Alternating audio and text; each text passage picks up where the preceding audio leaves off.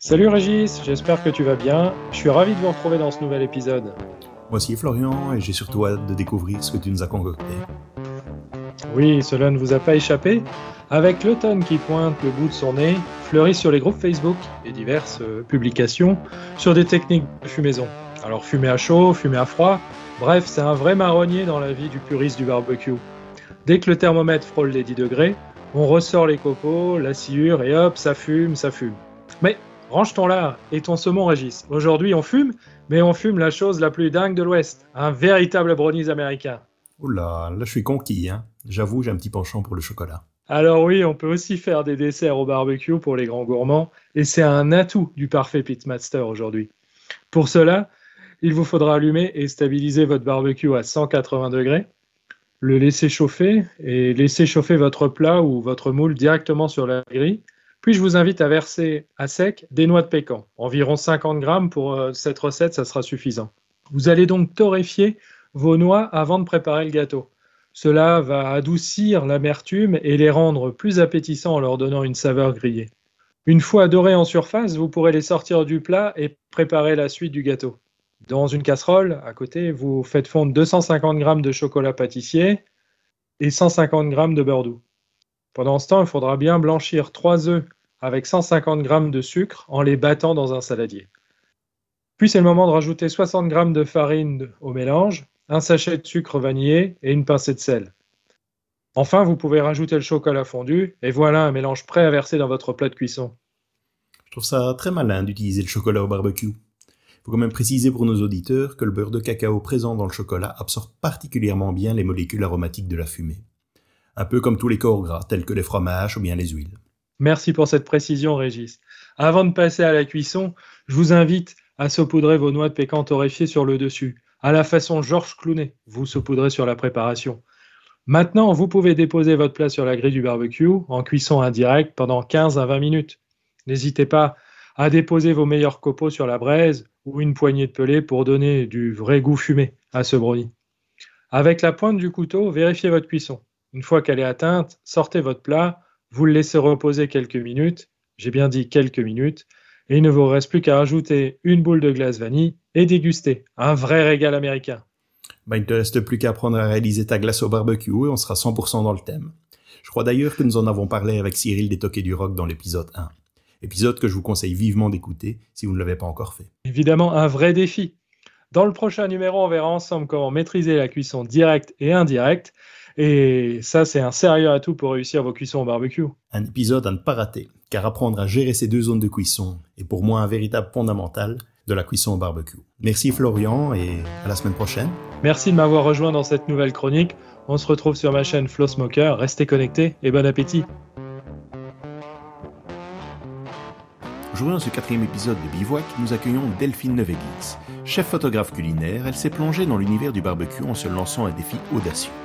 Reproduire tous ces plats de cuisine traditionnels sur le grill. Vous la reconnaîtrez peut-être à travers ses superbes photos et recettes réalisées pour la société Guarda Pampa, viande d'exception. Ayant participé à 2 éditions du Salon de Paris aux côtés de Barbecue Way of Life, elle est devenue une personne incontournable de la scène barbecue francophone. Dans cet épisode, elle nous dévoile son fascinant parcours, transformant une passion personnelle en une véritable activité professionnelle. Ne manquez pas ses conseils inestimables pour améliorer vos clichés de barbecue. Mais avant cela, nous accueillons notre 2e chroniqueur, Gaëtan, alias Dangaebbq Barbecue. Comment ça va Gaëtan ? Bonjour à tous, bonjour Régis. Donc aujourd'hui, on va parler de la cuisson en réversir. Donc c'est un type de cuisson inspiré des grands pitmasters américains. Donc si on voulait traduire vraiment littéralement le nom, c'est grillé à l'envers en français. Donc, c'est une cuisson idéale pour les grosses pièces de bœuf. Donc, ouais. Le principe consiste à monter lentement la température de la viande. Mmh.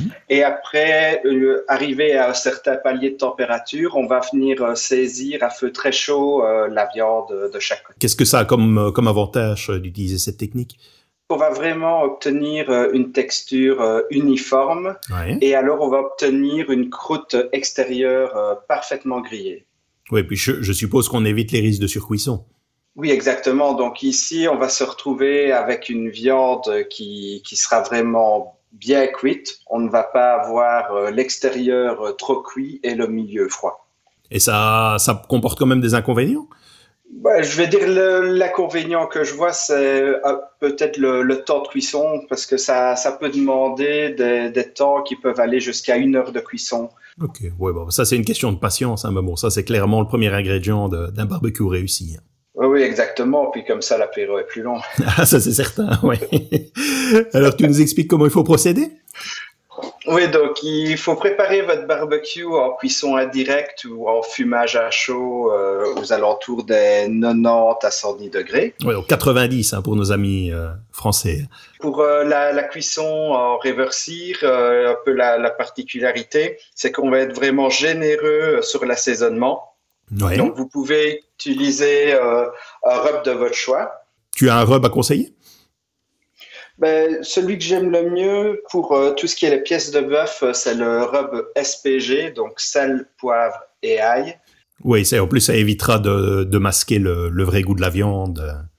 On reste vraiment dans, je vais dire, le plus naturel possible. On va vraiment amener du sel, du poivre, un petit goût d'ail pour réveiller les papilles, mais on va vraiment garder le goût d'origine de la viande. Je pense qu'il y a une autre technique. Oui, on a le salage sous vide. Donc ici, ça consiste à saler à 1,5% par rapport au poids de la viande, par exemple. Oui, donc ça nous fait quoi, plus ou moins? Sur une côte d'1 kilo. On va compter à peu près 15 grammes de sel. Alors, on va mettre le sel sur la viande, la mettre sous vide et on va compter un temps de repos de 12 à 48 heures. Donc là, c'est un peu selon vos préférences. Et alors, vous pouvez aussi jouer sur le taux de sel. Si vous êtes moins salé, plus salé, ben, vous pouvez augmenter ou diminuer le rapport par rapport au poids de la viande. OK.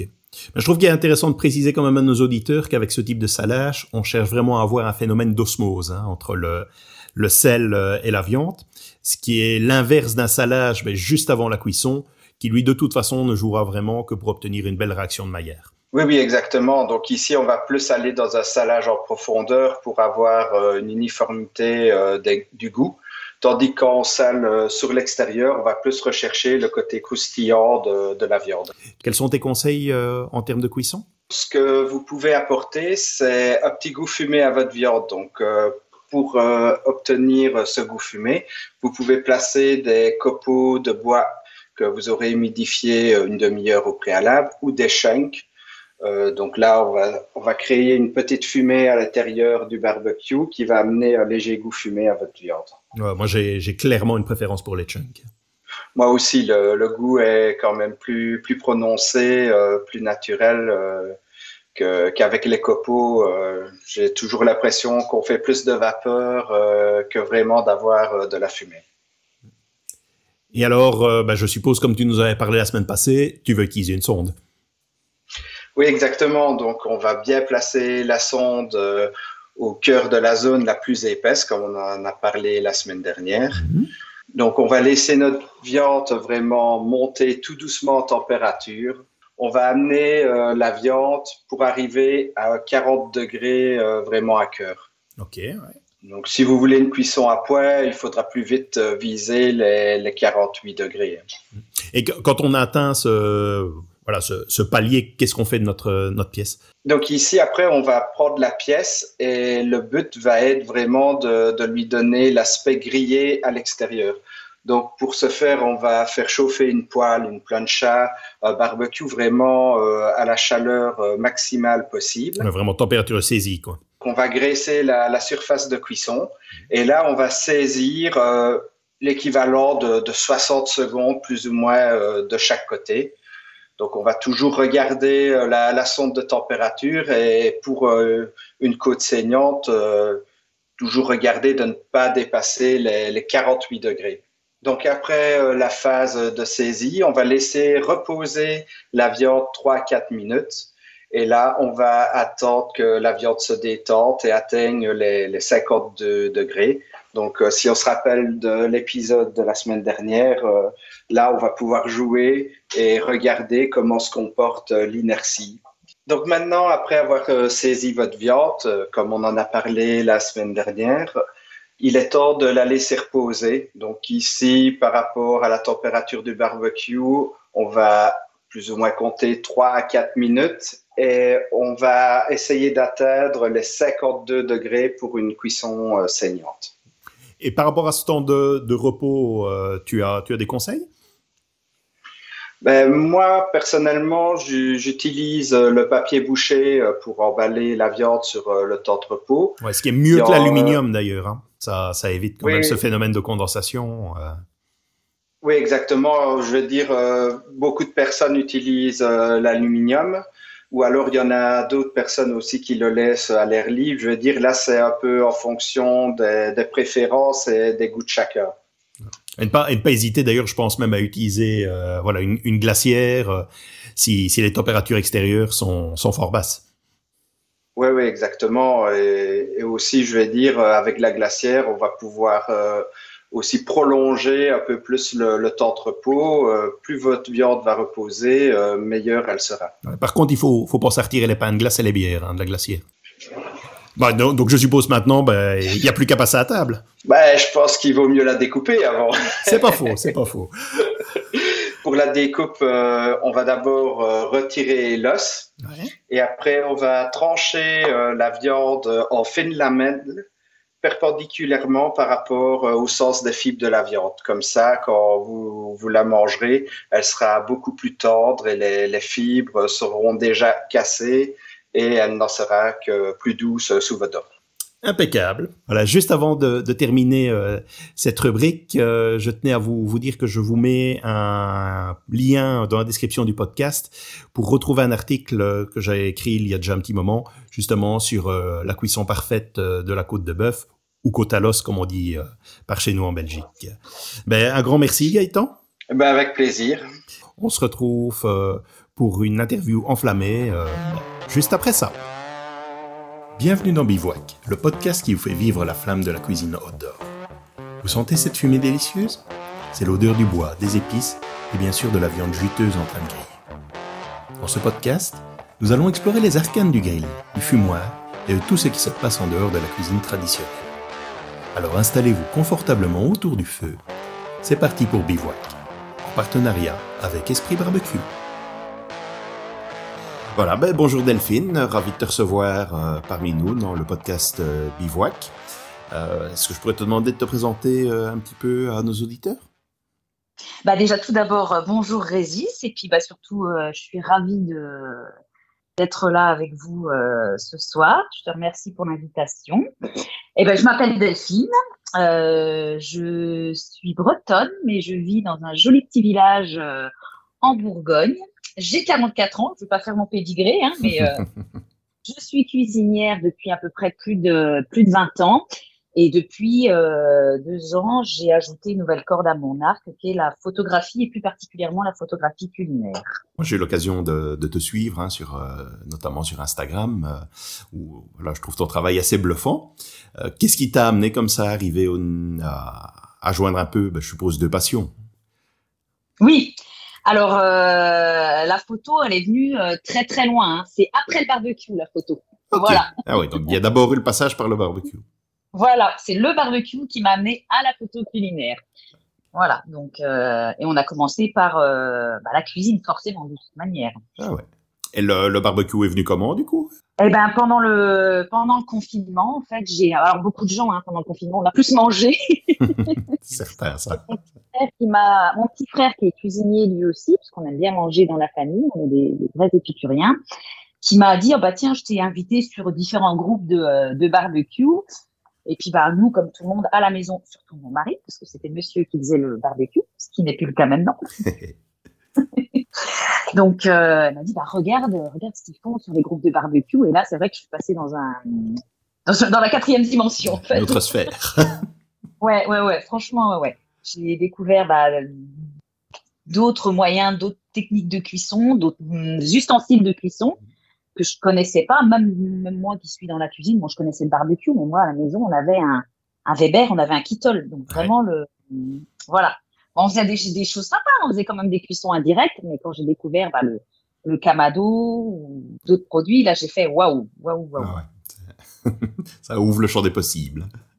Oui, c'est ça, exactement. Puis bah, du coup, ça a été le. Je me suis dit, mais quand j'ai vu qu'on pouvait faire des tartes aux pommes, enfin des desserts. En fait, quand j'ai compris que le barbecue, je pouvais l'utiliser comme un four, je me suis dit, bah, tout ce que je fais dans mon four, il faut que j'arrive à le faire au barbecue. Pour moi, le barbecue, c'est un four. Voilà. Alors, il y en a qui sont plus performants que d'autres. Ça, c'est encore un autre débat. Et donc, bah, moi, j'avais mon petit Weber. Alors, je dis petit Weber, c'est pas une sous-marque, hein, c'est pas du tout. Voilà, j'en suis très contente. Mais après, avec d'autres marques, ça m'a permis d'ouvrir, comme tu dis, le champ des possibilités. Mais mon challenge, quand j'ai vu ce qui se passait sur les groupes de barbecue et que j'avais pas encore les moyens de m'offrir un super barbecue, je me suis dit, eh ben moi, il faut que j'arrive à faire ce que font les autres. Sur le Kittol. Sur le Weber, ouais, sur le Kittol. C'était vraiment mon challenge, hein, vraiment. Hein, je m'étais fait un cheval de bataille. Hein, je partais en guerre. Ouais, ouais. Oui, donc ça, donc tu as fait ça pendant le confinement. Ouais. Et alors pour la suite, après? Eh ben voilà, après j'ai travaillé un petit peu. Alors puis je me disais, bah du coup c'est bien beau de faire des jolis plats, mais il faut aussi les mettre en valeur. Ouais.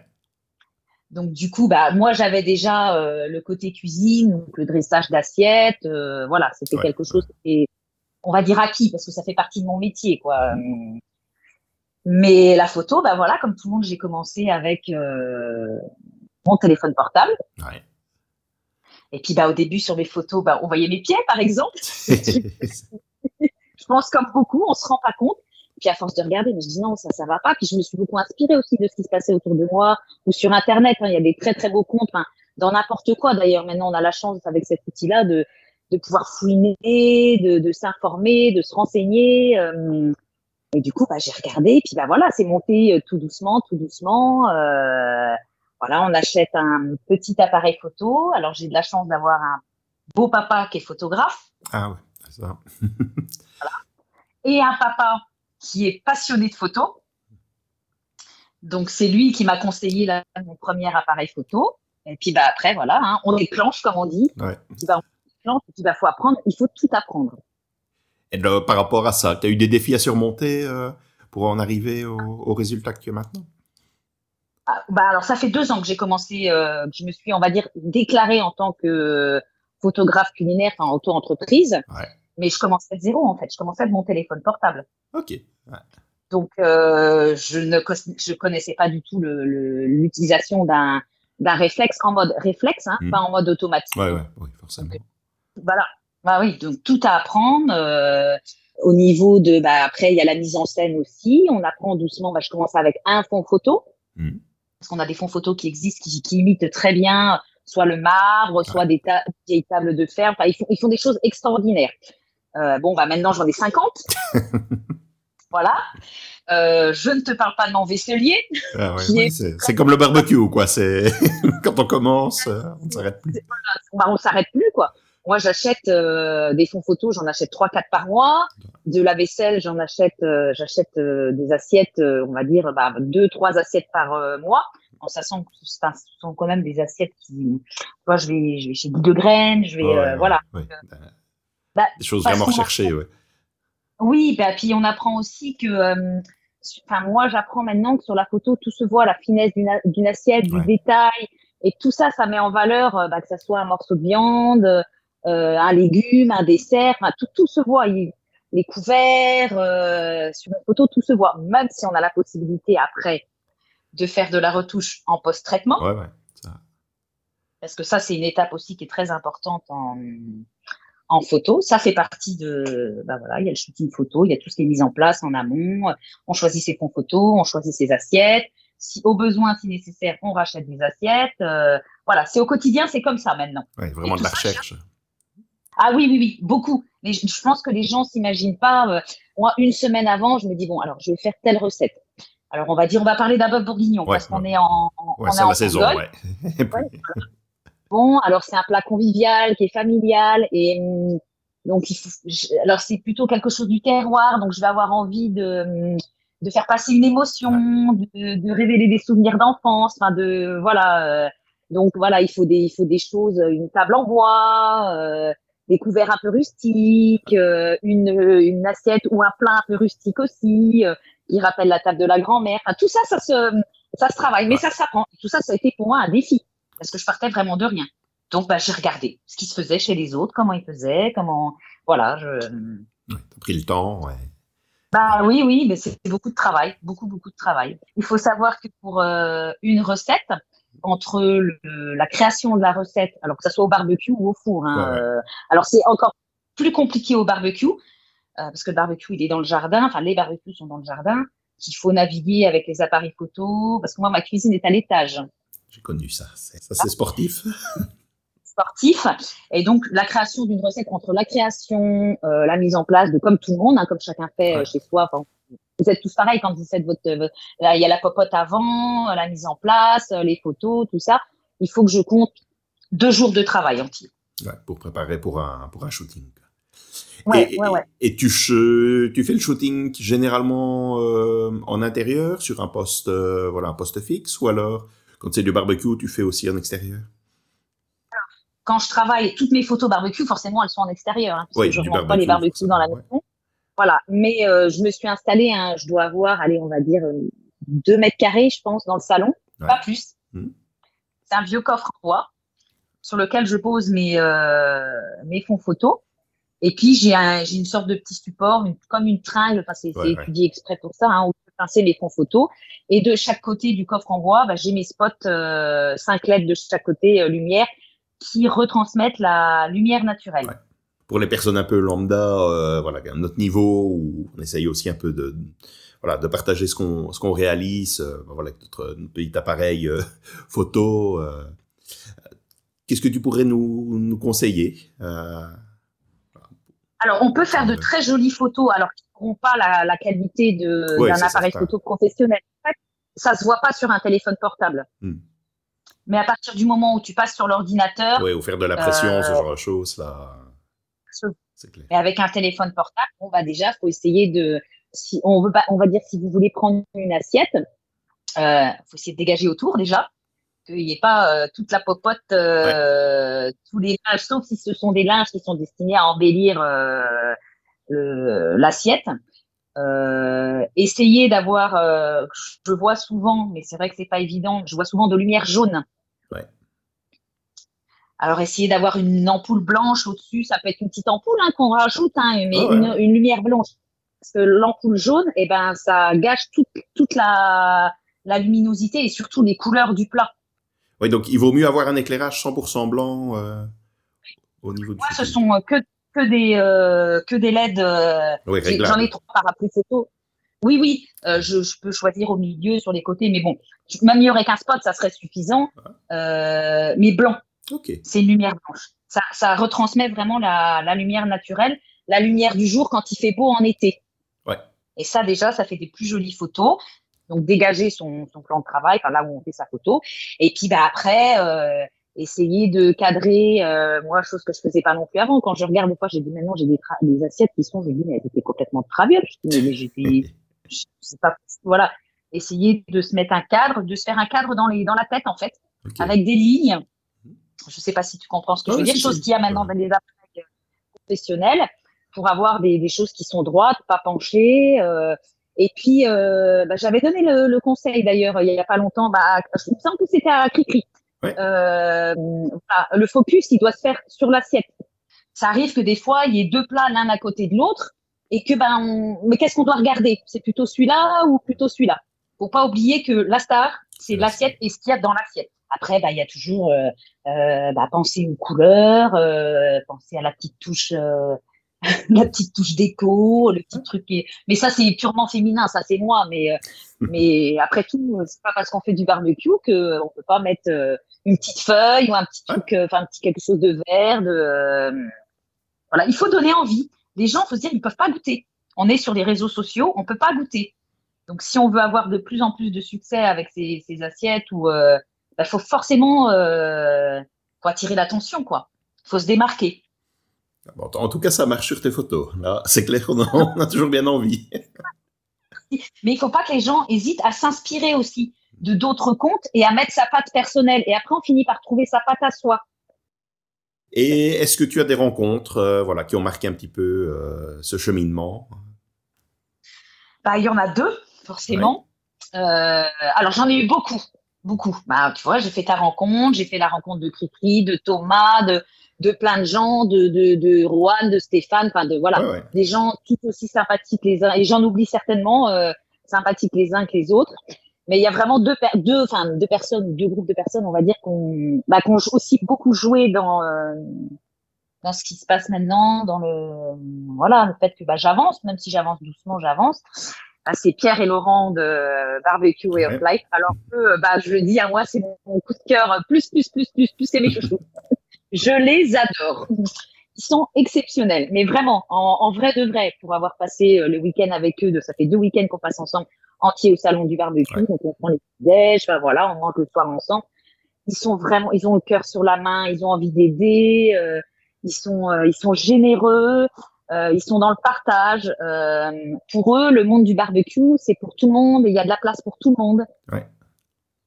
C'est pas je grignote ma petite part et puis je pousse les autres pour ma place. Mais Pierre, au salon du barbecue, à chaque fois qu'il allait voir un prestataire, enfin pas un prestataire, mais un exposant, excuse-moi, il parlait de moi. Ah, puis Delphine, elle fait des super photos, faut aller voir, ils sont pas avares, ils sont, franchement, ils sont top. Ouais, je les adore. Voilà, je peux rien dire d'autre. Et puis, il y a forcément Fatih, qui m'a beaucoup soutenue, qui a fait aussi que j'ai de très beaux barbecues dans mon jardin. Ouais. Tout ça, c'est grâce à lui. Hein, je le remercie. Hein, Fatih, j'ai eu mon monolithe. J'ai eu le brasero plancha, j'ai eu l'icône monolithe et puis aussi le four à boîte à Chauven. Donc, c'est tout un panel. Oui, c'est un beau setup, oui. Et puis, il y a eu aussi, c'est une rencontre aussi très importante pour moi, mais grâce à Barbecue Way of Life, c'est Guarda Pampa. Oui. On a commencé, on était partenaires, et maintenant, on a une vraie relation professionnelle.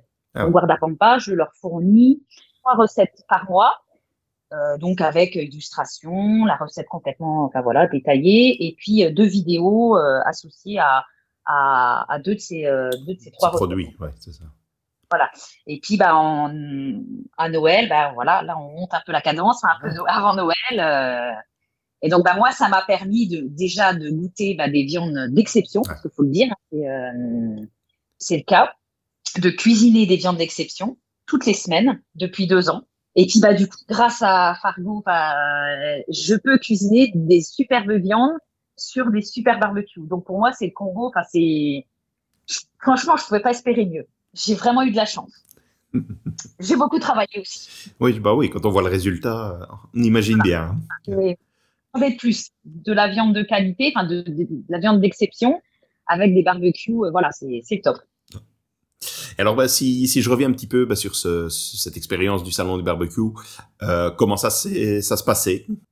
En fait, Pierre, il m'appelait, il nous appelait parce qu'il y a le petit groupe avec, forcément, il y a Laurent qui est là, et puis Stéphane, Stéphane Savin.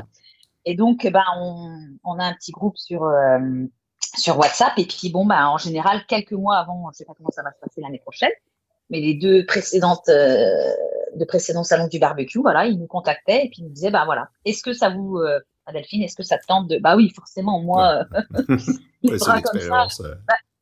Non, c'est génial. Et puis donc, Pierre, c'est quelqu'un qui est très, très organisé, donc c'est lui qui drive tout. Il a 3 clowns à côté derrière lui qui font un peu des andouilles des fois, pauvres. Et du coup,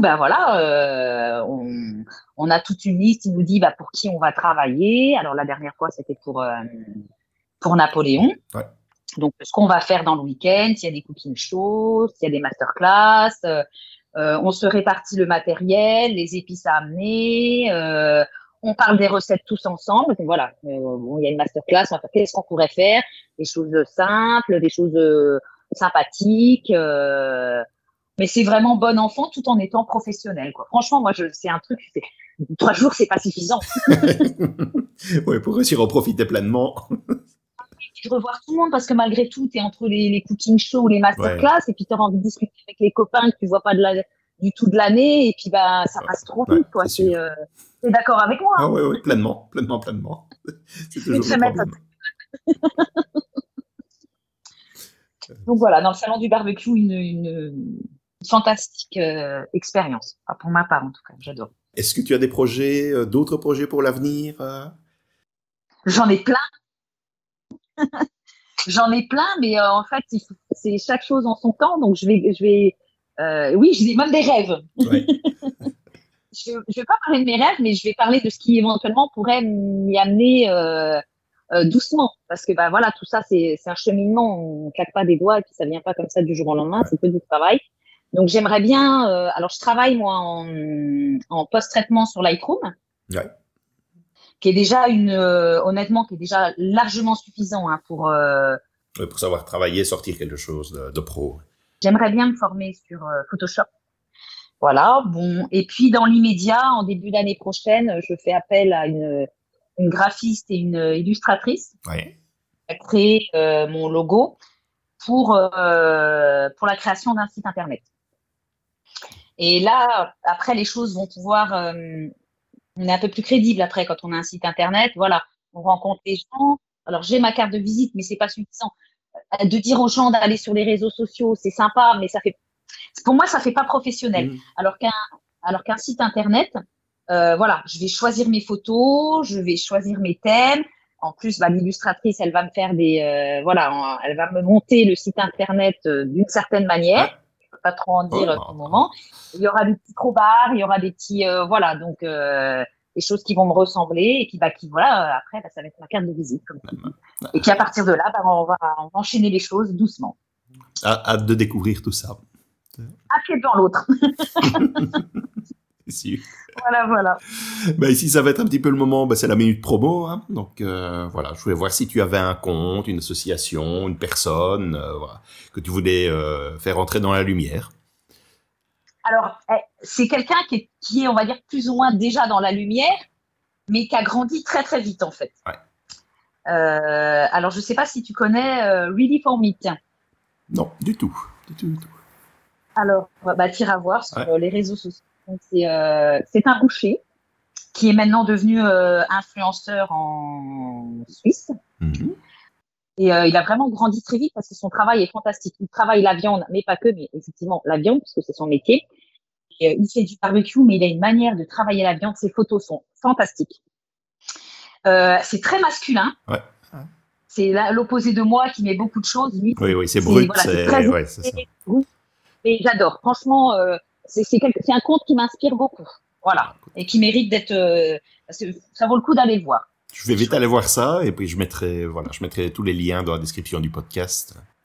Une dernière petite chose, ça c'est un petit peu le petit clin d'œil.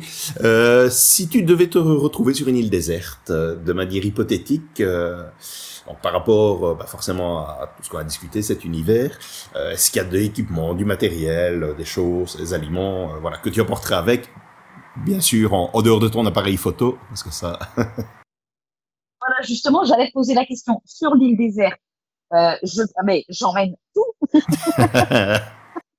J'emmène mon four à moi, j'emmène l'icône monolithe, j'emmène tout, j'emmène ma vaisselle, j'emmène tout, parce que c'est un univers en fait. Écoute, alors je vais plutôt reformuler ça autrement. Oui, il fallait pas poser une question je vais plutôt rebondir sur le matériel en fait que tu utilises. Est-ce qu'il y a quelque chose, sur les 4 barbecues et fours que tu utilises, est-ce qu'il y en a vraiment, est-ce que tu as vraiment un coup de cœur, est-ce qu'il y en a un dont tu ne saurais vraiment pas te passer? Alors, on parle sur l'île déserte ou là au quotidien? Tu peux le dire au quotidien, et voilà, et si tu sais nous dire aussi pourquoi. Je pense que ça serait l'icône monolithe. Ouais, parce que, j'adore les pizzas au four à bois, tout ça, mais dans le champ des possibilités, on peut faire plus de choses, et puis il est transportable. Ouais. Et ça, c'est juste, nous on est partis en camping, dans le Jura, c'est génial. Vous l'avez pris avec ? Ah oui, oui, mon mari a changé de voiture. Pourquoi ça a un, comment on appelle ça, un utilitaire. Oh, je peux emmener mon barbecue. Voilà. Voilà. Génial. Donc, voilà. Le petit, voilà, parce que bah, on a mangé quand même à 4 dessus. Et puis malgré tout, il y a la plancha qui va dessus. Donc on s'est fait des super brunchs. Enfin, voilà. Ouais, vraiment de la polyvalence. Et... Oui. Peu encombrant, parfait pour moi. Je suis là, je le garde. Mais super. Écoute, voilà, j'ai vraiment passé un bon moment. Je te remercie d'avoir participé. Aussi, c'est pas pratique. Et voilà, je mettrai tous les liens pour que tout le monde ait l'occasion de découvrir ton univers si ça n'est pas déjà le cas. Je te souhaite une belle continuation dans tes projets. On a hâte de découvrir ton site, de voir ce que tu nous prépares ici pour les fêtes. On ne manquera pas de continuer à te suivre. Je te remercie beaucoup pour ton invitation, Régis. Je te souhaite une très bonne soirée. Et puis, bisous à tout le monde. Ça marche. Salut. Salut.